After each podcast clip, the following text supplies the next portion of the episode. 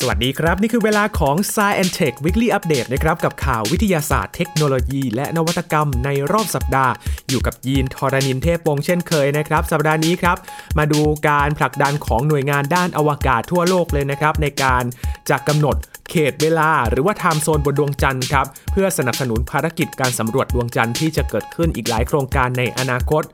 และที่ออสเตรเลียครับนักวิทยาศาสตร์เปลี่ยนน้ำทะเลเป็นพลังงานไฮโดรเจน โดยไม่ต้องบำบัด เป็นการลดต้นทุนด้วยครับที่เดนมาร์กครับเขามีการค้นพบวิธีรีไซเคิลใบพัดกังหันลมแบบเก่านะครับ ที่ไม่ได้ใช้งานแล้ว จะมาใช้งานใหม่ได้อย่างไร เพื่อที่จะลดปัญหาขยะที่เกิดจากใบพัดที่ไม่ใช้งานแล้วครับ รวมถึงเรื่องของการวิจัยครับที่พบว่าเสียงเครื่องบินนั้น อาจเพิ่มภาวะเสี่ยงกล้ามเนื้อหัวใจขาดเลือด ทั้งหมดนี้ติดตามได้ใน Science Tech Weekly Update สัปดาห์นี้ครับ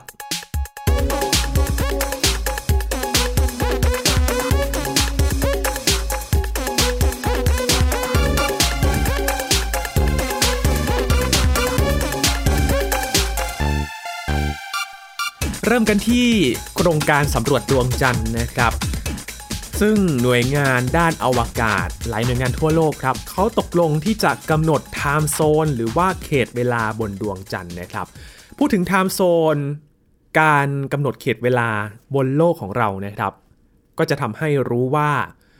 ในช่วงเวลาแต่ละมุมโลกเนี่ยมันมีเวลาเท่าไหร่กัน และกำหนดมาตรฐาน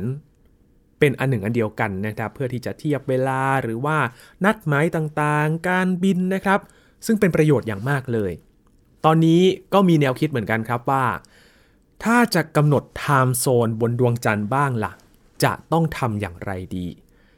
ความท้าทายหลายอย่างเลยนะครับในการกำหนดโซน เวลาบนดวงจันทร์เนี่ยหรือว่าดาวเคราะห์อื่นๆเนี่ยนั่นก็คือการหมุนรอบตัวเอง การโคจรรอบดวงอาทิตย์ มันไม่เหมือนกับโลก และจะกำหนดเขตเวลาอย่างไรดี ซึ่งตอนนี้ครับอีซาหรือว่าองค์การอวกาศยุโรปเขาเตรียมที่จะผลักดันการกำหนดเขตเวลา เพื่อที่จะสนับสนุนภารกิจ บนดวงจันทร์ที่จะเกิดขึ้นในอนาคตกันอย่างคึกคักเลย และตอนนี้หน่วยงานด้านอวกาศทั่วโลกเขาก็จะพิจารณาหนทางในการระบุเวลาบนดวงจันทร์ โดย แนวคิดนี้มีการริเริ่มมาตั้งแต่การประชุมที่เนเธอร์แลนด์เมื่อปีก่อนแล้วนะครับ ซึ่งหลายฝ่ายก็เห็นด้วยกับการจัดตั้งเวลาอ้างอิง ตอนนี้ภารกิจอวกาศ แล้วก็การสำรวจดวงจันทร์เนี่ยยังคงยึด time zone ตามของแต่ละประเทศนะครับที่ดำเนินโครงการอวกาศ สหรัฐก็ยึดตามเวลาสหรัฐ รัสเซียก็ยึดของรัสเซีย จีนก็ใช้ของจีน ซึ่ง ESA ระบุว่าการยอมรับ time zone ดวงจันทร์เป็นระบบสากล ก็จะช่วยให้ง่ายขึ้นกับทุกคนด้วยครับ โดยเฉพาะอย่างยิ่งในช่วงที่หลายประเทศ และบริษัทเอกชน ตอนนี้มุ่งหน้าไปดวงจันทร์ มีโครงการสำรวจหลายโครงการเลย และส่งนักบินอวกาศ เตรียมจะกลับไปดวงจันทร์อีกครั้งหนึ่ง ในรอบกว่า 50 ปี ซึ่งในปี 2025 นี้นะครับนาซาเขาก็เตรียมที่จะส่งนักบินอวกาศในโครงการ Artemis 3 ไปที่นั่นด้วย แต่ความท้าทายของการระบุไทม์โซนบนดวงจันทร์นี่นะครับก็คือ เวลาบนดวงจันทร์เดินเร็วกว่าโลก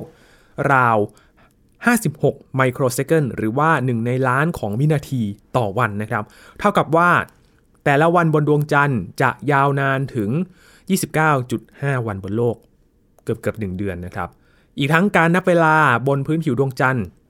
ก็ยังแตกต่างจากเวลาในวงโคจรดวงจันทร์ด้วยครับ แต่ทางอีซ่าเขาก็ยืนยันนะครับว่าการจัดตั้งเขตเวลาบนดวงจันทร์เนี่ยจะเป็นจุดเริ่มต้นสำหรับการกำหนดเวลาบนจุดหมายปลายทางที่ดาวเคราะห์อื่น ๆ ในอนาคตด้วยนะครับ อย่างดาวอังคาร หรือว่าดาวพฤหัสบดี ดาวเสาร์นะครับ ดาวอังคารเนี่ยเป็นหลักเลยเพราะว่ามีหลายโครงการไปสำรวจที่นั่นแล้วนะครับ มีทั้งหุ่นยนต์ rover lander หรือว่าจะเป็นยานที่เป็น orbiter โคจรอยู่รอบดาวอังคาร ก็จะต้องมีการกำหนดเขต time zone เวลาในอนาคตด้วยนะครับ เพื่อที่จะเป็นมาตรฐานเดียวกันครับ มาดูที่ข่าวต่อไปครับ พูดถึงพลังงานสะอาดเนี่ยตอนนี้กำลังเป็นที่นิยมมากขึ้นนะครับ หลายประเทศ หลายหน่วยงานกำลังหาแนวทางกันครับ ที่จะ ช่วยสร้างพลังงานสะอาดขึ้นมา ลดการปล่อยมลพิษที่มีผลกระทบต่อการเปลี่ยนแปลงสภาพภูมิอากาศโลกนะครับหนึ่งในนั้นครับก็คือพลังงานสะอาดจากก๊าซไฮโดรเจน ก็กำลังเป็นที่นิยมเช่นเดียวกัน แต่ว่าความท้าทายมันก็คือต้นทุนการผลิตเนี่ยค่อนข้างสูงมาก ๆ เลยครับ คุณผู้ฟัง นักวิทยาศาสตร์เขาก็เลยหาแนวทาง ที่จะหาวิธีการผลิตที่หลากหลายขึ้นครับ ดยเฉพาะวิธีการที่ไม่รบกวนทรัพยากรธรรมชาติที่มีอยู่ มีนักวิทยาศาสตร์จากออสเตรเลียครับเขาคิดค้นวิธีการเปลี่ยนน้ำทะเลเป็นพลังงานไฮโดรเจน โดยไม่ต้องบำบัดน้ำทะเลก่อน ด้วยต้นทุนที่ไม่สูงได้สำเร็จครับ คราวนี้ก็จะตัดปัญหาเรื่องของเงินทุนมากเลยทีเดียว เป็นทีมนักวิทยาศาสตร์นานาชาตินะครับ จากมหาวิทยาลัยแอดิเลดครับ เขาคิดค้นวิธีการที่ประหยัดต้นทุนในการแยกน้ำทะเลเพื่อที่จะมาผลิตไฮโดรเจนโดยตรง เป็นการพัฒนากระบวนการแยกก๊าซออกจากน้ำด้วยไฟฟ้า หรือที่เรียกว่าอิเล็กโทรไลซิสนะครับ ซึ่งเป็นพื้นฐานของการแยกองค์ประกอบสารทางเคมี โดยปรับปรุงตัวเร่งปฏิกิริยาใหม่ครับ โดยใช้สารประกอบจากโคบอลต์ซึ่งเป็นสารที่พบได้ในโลหะที่ทนความร้อน แล้วเคลือบด้วยโครเมียม ซึ่งนิยมใช้ชุบกันสนิมนะครับ ที่เราได้ยินกันชุบโครเมียม ชุบโครเมียมกันนั่นแหละครับ มาทำการแยกก๊าซไฮโดรเจน จากน้ำทะเลน้ำทะเลเนี่ยถือว่าเป็นทรัพยากรที่แทบจะไม่มีที่สิ้นสุดเลยนะครับ พื้นที่กว้างใหญ่มหาศาล และถือว่าเป็นอิเล็กโทรไลต์ที่สำคัญจากธรรมชาติ ที่ใหญ่มากๆเลย ซึ่งมีประโยชน์มากครับสำหรับภูมิภาคที่อยู่ตามแนวชายฝั่งยาวนะครับ แล้วก็มีการเติมสารแอลคาไลต์และสามารถแยกน้ำทะเลธรรมชาติเป็นก๊าซออกซิเจน แล้วก็ไฮโดรเจนได้เกือบ 100%ด้วยตัวเร่งที่ประกอบด้วยสารหาง่าย และก็มีต้นทุนต่ำในเชิงพาณิชย์ครับ และจากความสำเร็จนี้นะครับในการวิจัยเปลี่ยนน้ำทะเลเป็นพลังงานไฮโดรเจน โดยไม่ผ่านการบำบัดน้ำทะเล ทีมนักวิทยาศาสตร์ เขากำลังมุ่งหน้า ไปสนใจต่อไปนะครับ กับการปรับขนาดของระบบโดยใช้อิเล็กโทรไลเซอร์ขนาดใหญ่ขึ้น เพื่อให้สามารถใช้ในกระบวนการเชิงพาณิชย์ครับ อย่างเช่น การสร้างไฮโดรเจนสำหรับเซลล์เชื้อเพลิง และก็การสังเคราะห์แอมโมเนียนะครับ จากจุดเล็กๆนะครับขยายการทดลองให้ใหญ่ขึ้น เผื่อว่าถ้ามันสามารถเปลี่ยนเป็นพลังงานไฮโดรเจนได้ปริมาณที่มากเพียงพอต่อความต้องการเนี่ย ก็จะเป็นอีกแหล่งพลังงานสะอาดอีกแหล่งหนึ่งนะครับ ที่จะมาช่วยทดแทนสิ่งที่เราใช้กันในปัจจุบันนี้ โดยเฉพาะพลังงานเชื้อเพลิงฟอสซิลนั่นเองครับ จากพลังงานไฮโดรเจนนะครับ พาไปดูพลังงานลมกันบ้าง ถ้าพูดถึงพลังงานลมนะครับ แน่นอนครับ เครื่องมือสำคัญที่จะช่วยเปลี่ยนพลังงานลมเป็นกระแสไฟฟ้านั่นก็คือกังหันลมนะครับ ปัญหาหนึ่งที่เกิดขึ้นจากการใช้กังหันลมมาผลิตไฟฟ้าครับนั่นก็คือ พอกังหันลมมันเก่า หมดอายุการใช้งานแล้ว จะเอาไปทิ้งที่ไหนนะครับ พูดถึงกังหันลมเนี่ยถือว่าเป็นเครื่องมือที่ผลิตพลังงานที่ยั่งยืนแล้วก็เป็นมิตรต่อสิ่งแวดล้อมนะครับ แต่ว่าเมื่อมันสิ้นสุดอายุการใช้งาน กังหันลมมันจะทำลายด้วยการฝังกลบครับ และไม่สามารถนำมาใช้ให้เกิดประโยชน์ต่อได้อีก ใช้แล้วทิ้งแบบทิ้งไปเลย โดยเฉพาะส่วนของใบพัดนะครับหรือว่าใบมีด เพราะว่ามีการใช้อีพ็อกซี่เรซินนะครับเป็นส่วนประกอบสำคัญในการผลิต ซึ่งสารตัวนี้นะครับเป็นสารที่มีปัญหาในการแยกตัวครับจึงยากที่จะนำกลับมาใช้ใหม่ได้ มีบริษัทกังหันลมจากประเทศเดนมาร์กนะครับเขาคิดค้นวิธีการนำใบพัดของกังหันลมให้กลับมาใช้ใหม่ได้อีกครั้งหนึ่ง โดยใช้วิธีการแก้ไขที่ต้นเหตุครับก็คือ ปรับกระบวนการทางเคมีใหม่ ที่สามารถสลายอีพ็อกซี่เรซินให้เป็นวัสดุเกรดบริสุทธิ์ โดยกระบวนการนี้ก็ไม่ต้องมีการเปลี่ยนแปลงการออกแบบ หรือว่าองค์ประกอบต่างๆ ของวัสดุนะครับ อีกทั้งกระบวนการทางเคมีใหม่ที่คิดค้นนั้น ก็ยังมีศักยภาพในการปรับขนาดได้อย่างง่ายดายอีกด้วย ในการพัฒนาเทคโนโลยีนี้นะครับ ได้ทำงานร่วมกับสถาบันเทคโนโลยีแห่งเดนมาร์กและผู้ผลิตสารเคมีอีพ็อกซีนะครับซึ่งเป็นพันธมิตรทั้งหมดของโครงการกลุ่มความร่วมมือใหม่ ของอุตสาหกรรมและสถาบันการศึกษา เพื่อทำโซลูชันเชิงพาณิชย์สำหรับการรีไซเคิลใบพัดกังหันลมอย่างเต็มรูปแบบ หรือว่า CETEC นะครับมีเป้าหมายเพื่อการผลิตใบพัดกังหันลมใหม่ที่ทำจากวัสดุใบพัดกังหันลมเดิม ที่สิ้นสุดอายุการใช้งานแล้วครับ การให้ความสำคัญกับการรีไซเคิลใบพัดนี้นะครับหรือว่าใบมีดกังหันลมเนี่ยได้รับแรงผลักดันมาตั้งแต่ช่วง 2-3 ปีที่แล้วแล้วครับคุณผู้ฟัง โดยผู้ผลิตพลังงานลมรายอื่นๆ เขาเพิ่มความพยายามในการรีไซเคิลมากขึ้น แต่ก็ยังจำเป็นต้องมีสิ่งที่กระตุ้นครับเพื่อส่งเสริมอุตสาหกรรมนี้ โดยเฉพาะเลยนะครับ สมาคมพลังงานลมของทวีปยุโรปครับก็เลยเรียกร้องให้ออกกฎหมายห้ามทิ้งใบพัด กังหันลมโดยเด็ดขาด เพื่อที่จะแก้ปัญหานี้นะครับในการที่จะหาแนวทางในการรีไซเคิลใบพัดกังหันลมเก่าที่ไม่ใช้แล้วครับ และถ้าหากว่าเทคโนโลยีนี้ประสบความสำเร็จนะครับ ก็จะเปลี่ยนแปลงอุตสาหกรรมกังหันลมในอนาคต ให้มีความยั่งยืนมากขึ้นได้ โดยใบพัดกังหันลมก็จะถูกรีไซเคิลกลับมาใช้งานอีกครั้งแทนการฝังกลบ ซึ่งมีการคาดการณ์กันว่า ใบมีดราว 25,000 ตันนะครับ จะสิ้นสุดอายุการใช้งานภายในปี 2025 นี้ และมีปริมาณ 52,000 ตันภายในปี 2030 หากสามารถรีไซเคิลได้ก็จะสร้างการเปลี่ยนแปลงครั้งใหญ่เลยนะครับ โดยการหมุนเวียนภายในอุตสาหกรรม ด้วยการช่วยลดขยะ และก็เป็นมิตรต่อสิ่งแวดล้อมมากขึ้นกว่าเดิมนั่นเอง นอกจากพลังงานลมที่จะเป็นมิตรต่อสิ่งแวดล้อมแล้ว เครื่องมือที่มาผลิตพลังงาน ลมเป็นกระแสไฟฟ้านั้น ก็จะช่วยเป็นมิตรต่อสิ่งแวดล้อมมากขึ้นด้วยนะครับ จากการรีไซเคิลชิ้นส่วนที่มันไม่ใช้งานแล้วนั่นเองครับ จากเรื่องของการผลิตพลังงานสะอาดนะครับ มาดูผลกระทบต่อสุขภาพกันบ้างครับ โดยเฉพาะผู้ที่อยู่อาศัยในเขตใกล้ ๆ กับสนามบินนะครับ มีการวิจัยเขาพบว่าเสียงเครื่องบินนะครับ อาจเพิ่มภาวะเสี่ยง ต่อกล้ามเนื้อหัวใจขาดเลือดได้นะครับ การอยู่อาศัยใกล้กับสนามบินมากเกินไป นอกจากเสียงเครื่องบินที่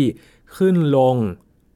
ที่ได้ยินเป็นประจำทุกวันแล้วนะครับ ตามไฟล์การบิน ยังเกิดผลเสียต่อคุณภาพชีวิตและสุขภาพอีกมากมายเลยครับ โดยเสียงจากเครื่องบินสามารถรบกวนการนอนหลับ แล้วก็เพิ่มระดับความเครียด รวมถึงร้ายแรงจนกระทั่งทำให้สูญเสียการได้ยินได้ นอกจากนี้ครับมลพิษทางอากาศ จากเครื่องบินเนี่ยอาจส่งผลเสียต่อระบบทางเดินหายใจ และระบบหัวใจและหลอดเลือดด้วยครับ ซึ่งความรุนแรงของผลกระทบที่แตกต่างกันไปก็ขึ้นอยู่กับหลาย ๆ ปัจจัยนะครับ อย่างเช่น ระยะทางที่เราอยู่อาศัยเนี่ยมันใกล้สนามบินมากน้อยแค่ไหนจำนวนเที่ยวบินในสนามบินนั้น มีความคึกคักถี่มากน้อยแค่ไหน และประเภทของเครื่องบินครับลำเล็ก ลำใหญ่ จุผู้โดยสารได้มากน้อยแค่ไหน เครื่องยนต์ใหญ่ประมาณไหนนะครับ นี่ก็มีผลเหมือนกัน เป็นปัจจัยที่จะส่งผลต่อสุขภาพได้ครับ มีงานวิจัยครับที่เขาได้รับการสนับสนุนจากมูลนิธิโรเบิร์ตวูดจอห์นสันนะครับร่วมกับมหาวิทยาลัยแคลิฟอร์เนีย และมหาวิทยาลัยโคลัมเบียครับเขาพบว่าผู้ที่อยู่อาศัยภายในประมาณ 9.6 กิโลเมตร จากสนามบินที่ใหญ่ที่สุดในแคลิฟอร์เนีย 12 แห่งด้วยกัน มีอาการหอบหืด และปัญหาเกี่ยวกับหัวใจในระดับที่สูงขึ้นครับ โดยพบว่ามีการเข้ารับการรักษาเกี่ยวกับปัญหาระบบทางเดินหายใจ อย่างเช่น โรคหอบหืด และโรคปอดอุดกั้นเรื้อรัง หรือ COPD ที่โรงพยาบาลในบริเวณนั้นสูงกว่าค่าเฉลี่ยพื้นฐาน 17%และปัญหาเกี่ยวกับหัวใจก็เพิ่มมากขึ้นถึง 9%ด้วยกัน หากดูจากข้อมูลจากงานวิจัยออื่นๆนะครับประกอบไปด้วย ก็พบว่าอนุภาคในอากาศขนาดเล็กกว่า 0.01 ไมครอน หรือว่าฝุ่น UFP เป็นมลพิษรูปแบบหนึ่งครับที่ปล่อยออกมาจากเครื่องบิน โดยเฉพาะในบริเวณใกล้เคียงสนามบินครับอาจเป็นตัวการสำคัญที่เป็นอันตรายต่อสุขภาพ จากการสังเกตอาการของผู้ที่เดินเล่นในสวนสาธารณะใกล้สนามบินลอสแอนเจลิสพบว่าการสูดดมฝุ่นเหล่านั้นนำไปสู่การกระตุ้นการอักเสบที่เพิ่มขึ้นครับ ไม่เพียงแต่ในปอดเท่านั้นครับ แต่ยังรวมถึงระบบไหลเวียนเลือด โดยเฉพาะในผู้ที่เป็นโรคหอบหืด หลังจากสุดดมได้ไม่นาน นอกจากนี้นักวิจัยที่ศูนย์การแพทย์ของมหาวิทยาลัยในเมืองไมส์ประเทศเยอรมนี ยังยืนยันอีกเสียงนะครับว่า เสียงที่เกิดจากเครื่องบินเนี่ยรวมถึงการจราจรบนถนนและทางรถไฟทำให้ร่างกายหลั่งฮอร์โมนความเครียดนำไปสู่การอักเสบของหลอดเลือด ซึ่งเป็นหนึ่งในสัญญาณบ่งชี้ของโรคหัวใจและหลอดเลือดครับ และเพิ่มความเสี่ยงต่อการเกิดภาวะกล้ามเนื้อหัวใจขาดเลือดด้วย มีการทดสอบให้หนูสัมผัสเสียงเครื่องบินตลอด 24 ชั่วโมงนานถึง 4 วันนะครับ หนูทดลองนี่แหละครับ ใช้เสียงรบกวนเฉลี่ย 72 เดซิเบล และสูงสุดอยู่ที่ 85 เดซิเบล การทดสอบแสดงให้เห็นว่า การได้ยินแค่เสียงเพียงอย่างเดียวนะครับ ก็ทำให้เกิดเซลล์อักเสบเกาะติดกับเนื้อเยื่อของหัวใจและหลอดเลือดได้ ซึ่งนักวิจัยเขาได้กระตุ้นการเกิดภาวะกล้ามเนื้อหัวใจขาดเลือดในหนู โดยการผูกหลอดเลือดหลักเส้นหนึ่ง ที่ส่งไปยังหัวใจนะครับ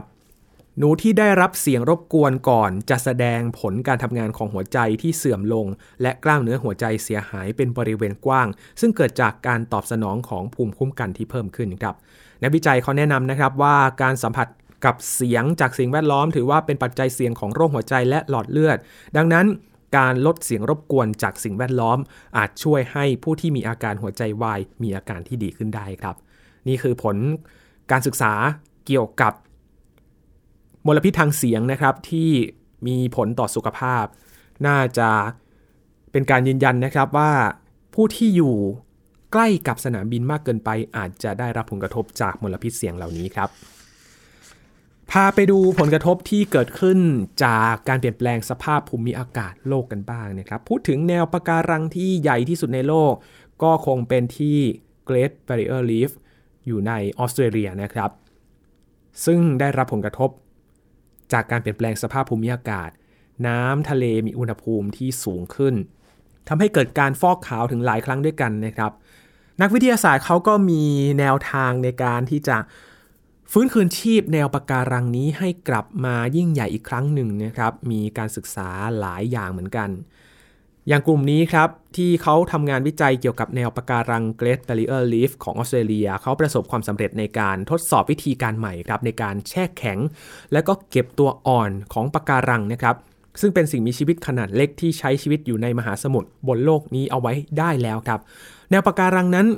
ก่อตัวขึ้นจากการเติบโตของปะการัง ซึ่งเป็นโครงสร้างที่มีความสำคัญต่อระบบนิเวศในมหาสมุทรทั้งหมดเลยนะครับ แต่การเปลี่ยนแปลงสภาพภูมิอากาศโลกกลายเป็นภัยคุกคาม เบอร์หนึ่งเลย ในการดำรงชีวิตของแนวปะการังต่างๆ โครงการวิทยาศาสตร์ในออสเตรเลียครับเขาได้ทดลองแช่แข็ง แล้วก็เก็บตัวอ่อนของปะการัง เพื่อใช้ในการฟื้นฟูระบบนิเวศในภายหลัง โดยใช้เทคโนโลยีใหม่ที่เรียกว่า ไครโอเมสนะครับปกติแล้วปะการังจะถูกแช่แข็งด้วยวิธีพิเศษที่เรียกว่า cryogenics ซึ่งเป็นวิธีการที่เก็บสัตว์ที่มีอายุน้อยเอาไว้จนกว่าน้ำแข็งจะละลาย และนำพวกมันไปปล่อยคืนสู่ธรรมชาติ แต่ในปัจจุบันครับกระบวนการนี้ต้องใช้อุปกรณ์ไฮเทครวมถึงเลเซอร์ ซึ่งมีค่าใช้จ่ายที่สูง ทีมนักวิจัยในออสเตรเลียเขาบอกว่าไครโอเมสเนี่ยสามารถ เก็บรักษาปะการังได้ดีกว่า และมีค่าใช้จ่ายที่น้อยกว่ามากเลย นักวิทยาศาสตร์เขาใช้ไครโอเมสนะครับในการแช่แข็งตัวอ่อนของปะการัง จาก Great Barrier Reef ที่สถาบัน Australian Institute of Marine Science หรือว่า AIMS นะครับ โดยเจ้าหน้าที่จะเก็บปะการังในระยะสืบพันธุ์ประจำปี คุณแมรี่ ฮาเกดอนเป็นนักวิทยาศาสตร์ วิจัยอาวุโสที่สวนสัตว์แห่งชาติสมิธโซเนียน และสถาบันชีววิทยาเพื่อการอนุรักษ์อธิบายครับว่า หากคนเราสามารถรักษาความหลากหลายทางชีวภาพของปะการังได้ เราก็จะมีเครื่องมือที่ช่วยฟื้นฟูแนวปะการังได้อย่างแท้จริงในอนาคตครับ ซึ่งเทคโนโลยีสำหรับแนวปะการังในอนาคตก็คือตัวพลิกเกมอย่างแท้จริงก่อนหน้านี้มีการทดสอบไครโอเมสกับปะการังฮาวายขนาดใหญ่และเล็กนะครับ ซึ่งการทดสอบกับปะการังขนาดใหญ่กว่านั้น ประสบความล้มเหลวไปครับ แต่ในปัจจุบัน นักวิจัยกำลังทำการทดสอบกับแนวปะการัง Great Barrier Reef ที่มีขนาดใหญ่กว่าเดิมอยู่ การทดสอบนี้มีนักวิทยาศาสตร์จากหลายองค์กรเข้าร่วมนะครับ อย่างเช่นสถาบัน AIMS สวนสัตว์แห่งชาติ และสถาบันชีววิทยาการอนุรักษ์สมิธโซเนียน มูลนิธิ Great Barrier Reef และสมาคม t a r o n g a Conservation Society ของออสเตรเลียครับ โดยทั้งหมดเป็นส่วนหนึ่งของโครงการฟื้นฟูและปรับตัวของแนวปะการัง หรือ Reef Restoration and Adaptation Program นะครับสำหรับแนวปะการัง Great Barrier Reef เนี่ย ตอนนี้ประสบปัญหาภาวะฟอกขาวถึง 4 ครั้งในช่วง 7 ปีที่ผ่านมา ซึ่งรวมถึงการฟอกขาวครั้งแรกในช่วงที่เกิดสภาพอากาศลานิญานะครับ ที่มักจะทำให้อุณหภูมิเย็นลง